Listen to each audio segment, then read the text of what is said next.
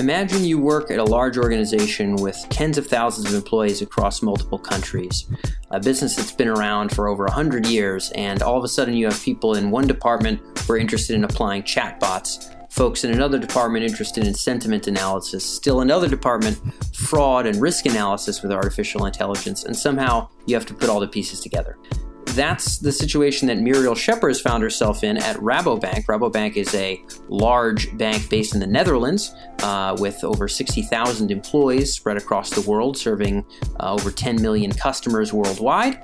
And Muriel's put together the Artificial Intelligence Center uh, for Excellence at Rabobank, uh, where she serves to sort of manage projects and connect a virtual team across the company, a virtual and physical team across the company, uh, whose role it is to make sense of artificial intelligence applications, uh, vet out the right vendors for those different applications, and make the most intelligent decisions about projects and allocation of resources for the company as a whole. So instead of having four different chat bots across four different departments, the company can make a broader, larger decision and hopefully a stronger decision about what the company should do ultimately for its future direction so that AI doesn't become something that they tinker with, but something that can hopefully actually drive their business forward. This idea of an AI center of excellence is not completely unique to Rabobank, but certainly they're a little bit ahead of the curve in terms of the finance domain, uh, sort of implementing such such a center. Uh, and I think that the lessons at large, what Muriel shares about what it takes to take a company that's really not been embedded in machine learning since its inception, like some of the Bay Area companies that we interview, but a company that's been around for a very long time and has established ways of doing things. How do they then integrate artificial intelligence? What are the challenges they run into? And what are maybe the best practices for getting the most out of those applications and really being able to drive innovation with results in a business that is not frequently dabbling in artificial intelligence, or certainly hasn't in the past? Uh, so Muriel shares a lot of interesting lessons that I hope will transfer to your business as well, in addition to some cool use cases that Rabobank is working on in terms of applying AI to different sectors in their business. I know a lot of people like to hear the use case element. Uh, and if you're thinking about dropping a review on iTunes for the AI and Industry podcast, which I always appreciate, please do let me know what industry you work in or what your role is. I get a lot of great LinkedIn messages, and it's really easy to see just based on context who these people are and what they do. But on iTunes, sometimes it's hard to get some context. We've had a great recent uh, review of someone who really liked to listen in for healthcare specific insights uh, and things that would translate to what they're doing in healthcare. So it was cool to get a little bit of context on what they're up to. If you're thinking about dropping a review, which I certainly encourage you to do if you get a lot out of these shows, let me know a little bit about who you are in addition to what you've liked and what maybe episodes really resonated uh, with you. But without further ado, hopefully you get a lot out of this episode with Muriel with Rabobank. This is about setting up an AI center of excellence in an established business.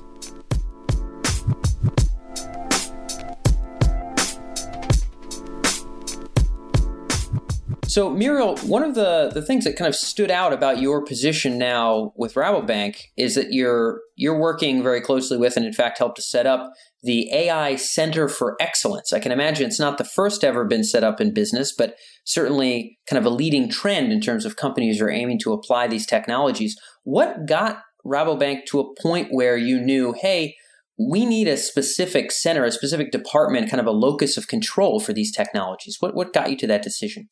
Well, um, what we saw actually uh, end of 2015 already is that many uh, domains within the bank, which which operate in silos, um, we're looking into um, uh, different AI solutions, and we're talking with a lot of vendors, which are telling uh, great marketing stories. Um, and we realized that if we would continue this way, we would end up with uh, four different chatbot vendors and we would uh, let the vendors learn a lot about uh, applying AI in business, and uh, we ourselves would be uh, very ignorant. Um, uh, and we also saw that a lot of people that were dealing with these vendors actually didn't know what they were talking about at all. So we felt that it would be good to, to create a center of excellence, or we call it AI cell, from where we could coordinate and, and bring in uh, knowledge to better select and, and implement uh, AI solutions within the company. And also being able to, to be to bridge between uh, the different silos, so uh, help them work together and, and select one solution together. Yeah, so uh, kind of prevent the the fragmentation and also maybe bring some yeah. expertise. Like you said, you know, you've got somebody off in some various and sundry department making a pretty complex decision about an AI solution. Maybe they're not the only person that should be involved in that conversation. So informing uh, sort of those decisions and sort of unifying maybe the, the solutions you use across departments, across divisions. Um, in terms of who was actually there uh, in this cell, in this center of excellence that you folks had to put together, again, I, I, can see this being a trend across business at large. Um, you know, who is in there off the bat? I, you know, obviously you're you're there sort of orchestrating a lot of the project management functions, but I can imagine you had subject matter expertise in, in different areas. You might have had some actual AI and machine learning expertise, uh, you know, staffed in this particular center of excellence. Um, was it a physical department or was it just a virtual team that would kind of get together in a physical place a couple times a month? What did it look like to put it together and actually get this this yeah. kind of center started? Yeah, well, it's actually a, a virtual team. And um, we work with people from the innovation department, where there were already innovation managers concentrating on AI for a while. Great. And we also work with our uh, fraud and e- economic crime department, where a lot of machine learning and uh, projects are, are going on. So we had expert from there. And the AI cell itself is also located within our data science department. So also data scientists are uh, just around the corner uh, when we need them. Got it. So it's a, a, virtual kind of staff where there's a certain number of people where, in addition to whatever your normal job is, um, we'd also like to have you on this team and to be able to kind of tap you when we need your expertise or your counsel on these topics. Yeah. Is that sort of how it functions? Yeah. Okay, got it. Yeah, so, and a couple of us work like really full time. So like, like myself, another colleague, we're, we're full time. Yep. Okay. So we got some full time orchestrators of all these various domains of expertise, and then we have other people from data science, other people working in in fraud, which obviously in, in the finance world, in the banking world, got to be one of the biggest applications of machine learning you're using today, and various other people from different departments. So you could just kind of pull pull together. Yeah. In terms of in terms of actually kind of using this unit now to kind of make choices, make decisions. Like you said, you had people off in different departments trying to make a call about what vendor to pick. Uh, you know, vendors can always paint a nice rosy story. You know, now you're actually kind of using this collective brain, if you will, to to try to make better decisions across the company. Uh, and I can imagine that in addition to just fraud and risk, which might have been the AI application areas that you were using five years ago, ten years ago, um, now there's a, a lot of other things. You guys have got yourself a Pepper robot as kind of an experimental project. You're working with kind of chatbots as as uh, initiatives at the company. Um, what are some of the the different initiatives that are now sort of rolling their way out across Rabobank that were totally not in existence, you know, two four years ago? Well, a good. I think one of the examples is like you, you just mentioned the chatbot. Yeah, yeah. We, we of course we have a large uh, customer contact center and an uh, IT help desk, which offer chat services, but it's all uh, still done by uh, human agents. Yep. And we started to kick off last year um, a project of, of first selecting or, or reviewing the market, what, what's what's what's there to buy, and there's a lot and still uh, I every week get at least one email from someone in the bank like, "Hey, shouldn't we be doing something about this?" And yeah, uh, I found this yeah. nice startup. So we, we reviewed the market, selected um, two vendors, and we're actually now uh, having two production pilots going on with the chatbot. And is this mostly in the um, customer service function, Muriel, in terms of where this will be implemented? Well, we're we are we've implemented very so what I said before. We bring uh, different domains together. So we brought the customer contact center, which is directly to our end clients, together with our IT help desk for the internal employees. Okay, and we said, let's do this together because you have the same need. Ah. And um, what what uh, what happened now in the end is is that we have made these production pilots into the IT help desk environment, but the, our customer contact center is heavily involved. So once we finished these pilots, which is end of June, um, they will make together a decision will we continue or not. And if we continue, then we will start working also on the customer contact side on how to implement it best. Uh, that's interesting. So this is, I think this is a, a, great little potential use case and something worth talking about. You know, you're using a new and emerging technology. You know, chatbots gaining in popularity. There's some that are actually focused specifically in the, the banking environment, to the best of my knowledge. I've seen uh, maybe too many pitches from chatbot startups in the last two years. And instead of maybe one department going off and saying, okay, we found ourselves a company, you thought about it company wide and said, okay, well, what would really be the factors and kind of the best vendor possible here? And then you also thought about uh, where could we roll this out that would be the best place to test it? And it sounds like you're sort of doing a lot of testing and application internally, and maybe those lessons you can learn the hard way before you actually put something customer facing and sort of yeah. uh, you know change up your actual customer experience. Is that safe to say? Yeah, it is, and we get a lot of experience that we uh, we already know that we wouldn't want to do it in yeah. the real customer world. Oh yeah, good to be able to experiment and using your own employees as guinea pigs is nothing better than that. I do it all the time. Um, so um, uh, that that's one domain. Again, I can imagine that fraud and sort of you know risk in general. Maybe it's going to be like credit assessments and things along those lines. Is, is that whole side of kind of fraud and risk still the? Is it safe to say that that's kind of the biggest application of, of AI across the company today? That's kind of what I would assume, but I don't want to assume the wrong thing. Um, yeah, I think these domains are the furthest with it. Yeah. Yeah. But we what we see, and that, that's not only from the AI cell, but also our, our data science, where I'm I'm, uh, I'm into as well, is that these domains they have their really their own experts, their own data scientists working on on all kinds of risk and fraud models. Um, and in our data science department, we, we sometimes help them, but we focus, we, we mainly help other parts of the business to, to, to start getting to use uh, data. Yeah. yeah, it's probably a little bit newer to them, so that makes sense. So we just yeah. chatted about, we talked about chatbots. Um, what are some other sort of pilots that are now becoming, you know, worthwhile experiments at the company today? Things that you're now trying your hand at and kind of organizing the use of that, that maybe you you weren't before you had this center put together? Yeah. Well, actually, what we've also done, we worked with, we have a couple of uh, client feedback analysts. And well, they weren't really manually reviewing all the client feedback that we get into our systems, but it wasn't far much much advanced either.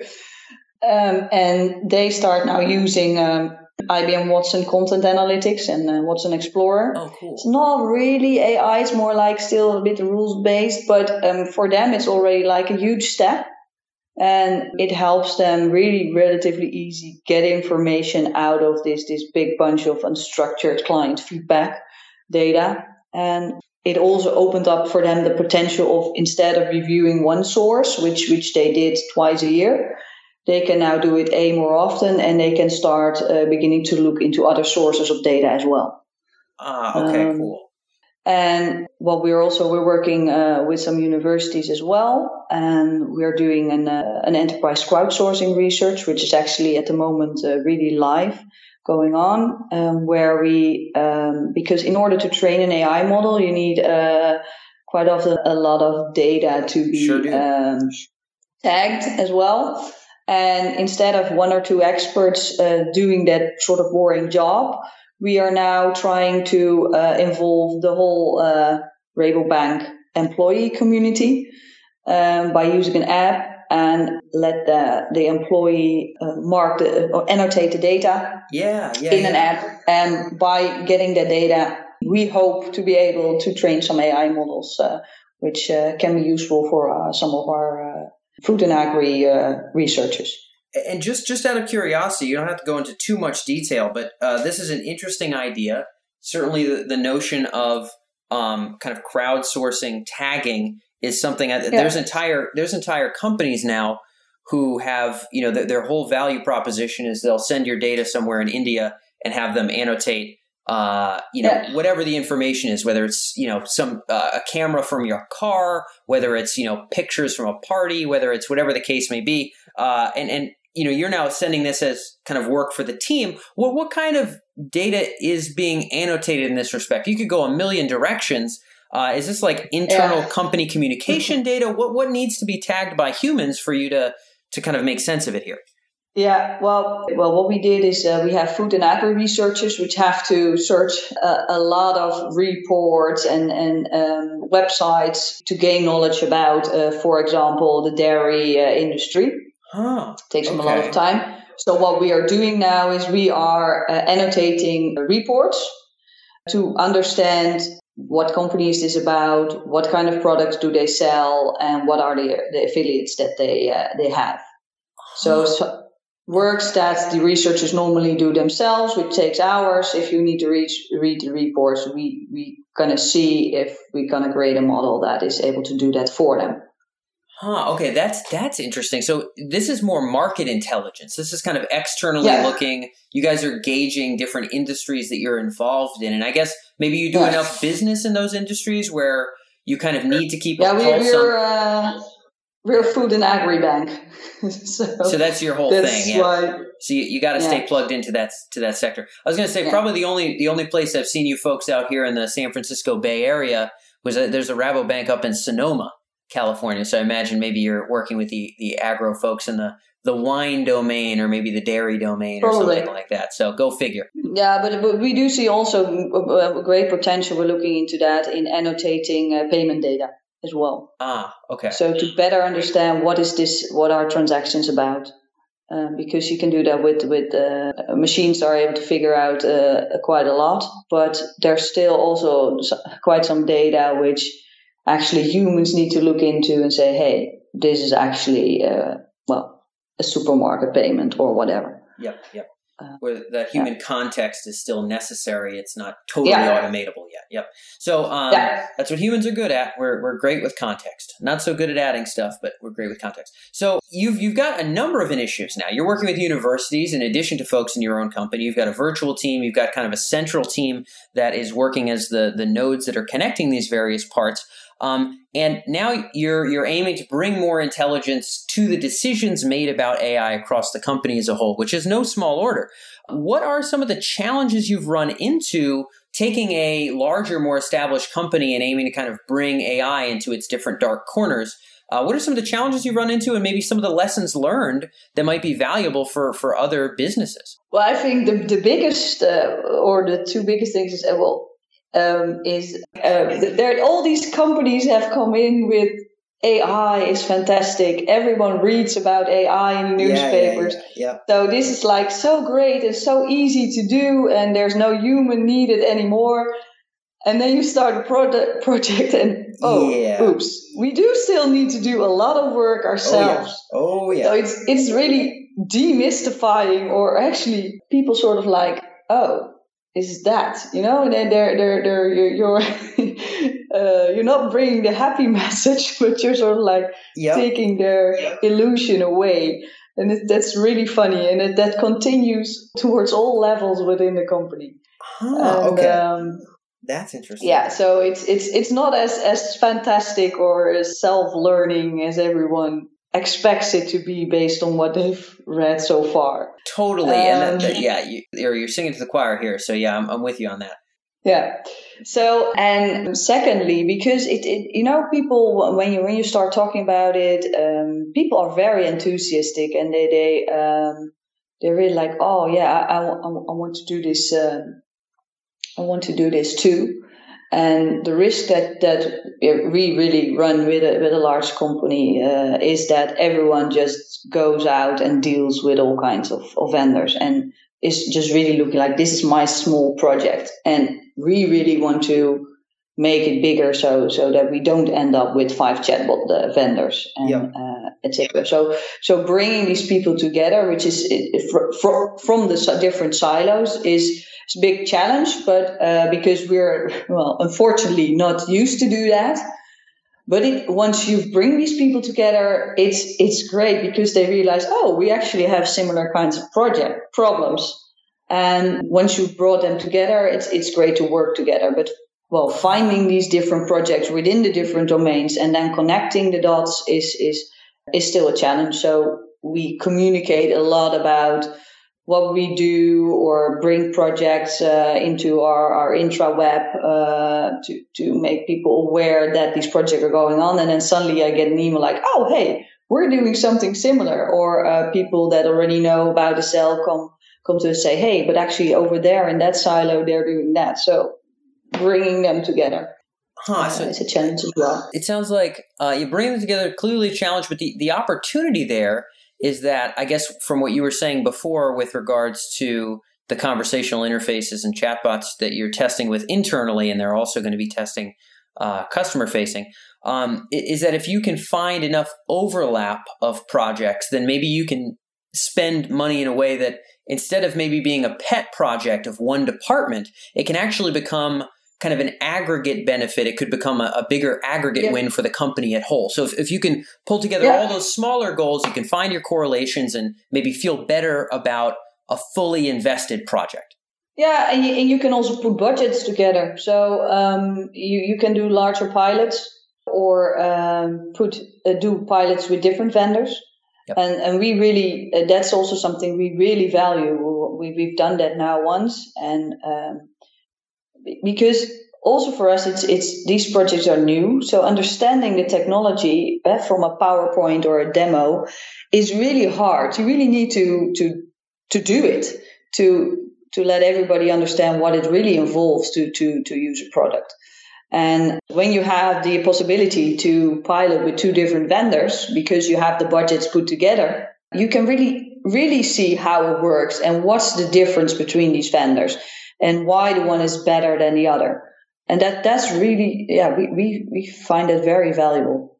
So yeah, higher level perspective then again, if it was one small team doing one small project, you can you can get a little bit of a better magnifying glass when you work with kind of a central unit yeah. like that. Last question, Muriel, yeah. just to touch on this, because I know that our audience is going to be curious. I think your experience is really valuable here. Um, you know, moving artificial intelligence into the enterprise, like you said, the vendor story is always going to be well, it, does this for you, it does that for you, it does this for, and, and I'm I'm not anti-vendor. You know, I, I, we interview vendors eighty percent of the time, right? So it's no, no problem with that. But of course, there's going to have to be a sales story to get them in the door, and and there's some rational skepticism around that. There is some hands-on work here. You know, marketing, data security, chatbots. I mean, there's going to be somebody orchestrating this. There's going to be APIs. There's going to be data cleaning issues. There's going to be you know, uh, uh, subject matter expertise and AI expertise. When it comes to in-house machine learning expertise, you had mentioned you try to go with vendors that make it a little bit user friendly, where you don't have to be a wizard of, you know, a Stanford PhD wizard in order to make sense of this stuff. What have been the demands for AI talent within your company? Is that has that had to step up markedly to get these projects off the ground? And how have you dealt with that? I think that's the probably a very salient point for the listeners. Yeah, well, actually, what my experience until so far is is with the solutions that we've chosen is that we've mainly they they already incorporated the, um, some AI models in their solutions. So we we had relatively we had relatively uh, small involvement from uh, our data scientist uh, department, and the good thing about it, and, and, sure, we, we had to clean the data and send data and all that kind of stuff because otherwise uh, you, need to put your own data in there. Um, but the, the, the advantage I, I see from that is that you can move faster because these companies have created already something and um, that is their expertise. And um, if we wanted to create all these models ourselves, we had to put a, a, a hell of a lot of data scientists on it. And um, well, I wonder if we would be as good as these companies which specialized in some sort of niche, which we aren't, we haven't. So, and yeah, and, and some, I, I yeah, maybe it's our data scientists. They, they, they're, they they love data and they love to to create models. Um, and once you, you get just a model uh, yeah off the shelf, they they sort of like seem to like oh well that's not that interesting anymore because they can't start working on it themselves. Yeah, they rather yeah. be in the data themselves. Yeah, yeah. So it does. I do see sometimes a gap between uh, um, what I'm doing and uh, how involved the data scientists actually want to be yeah, it's, it's the classic uh, do you build it or do you buy it thing. And I guess the, yes. the folks that do the building, you know, they, they want to build something. It's kind of like the firefighters, yeah. you know, even when nothing is on fire, yeah. they kind of secretly wish yeah. that something would just catch on fire so that they could you know use yes. the hose you know they could get the the dog yeah. on the on the truck um so in that point it sounds like you know limiting the amount of data uh, machine learning expertise you need to bring in to use a vendor has been kind of a strategy for you folks when it does you yeah. know in terms of where the relevant ai expertise actually plays a role is it more just in the assessment and procurement phase uh, is it more just in the integration phase it sounds like you haven't had to hire an army of machine learning people to test out these projects and and that hasn't been the goal for you guys and I think that's perfectly yeah. fine. Um, when it does come, like, where do your in-house experts kind of play their role? You, you, haven't needed an army of them, but when do they come in handy? Is it is it again? Is it making the purchase decision between different vendors? Is it mm-hmm. integrating? Where where do they actually step up in their kind of limited place here? Well, where we are, we are um, also doing uh, quite some some research uh, in in the in the in the fraud uh, domain, for example. Yep or also working on some different AI projects, um, you know, like something like we're also looking into emotion detection. And really, when it comes to these more research projects, we, we do get the uh, data scientists uh, involved. And that's also where they are very happy to be involved. Yeah, yeah. because yeah. then they can start really getting a grab and uh, with the data and play with the data. Um, that's where we mainly get them involved. Got it. So the, um, the more experimental sort of types of projects it sounds like where yeah. you feel like it's really worth getting their hands dirty that's that's where you yeah. bring them in and anywhere where you can have yeah. a, an easier user interface you you just try to get your normal IT team to be able to kind of work with the tools that are already been built by other experts. Yeah. Cool. Okay, yes. great. Well, I think that's completely valuable uh, lesson for other folks tuned in. Always interesting to see what other smart businesses are up to and how other people are kind of dealing with the disruption and the opportunity that AI is presenting uh, within the enterprise. So, Muriel, thanks so much for being able to share your expertise from Rabobank. You're welcome.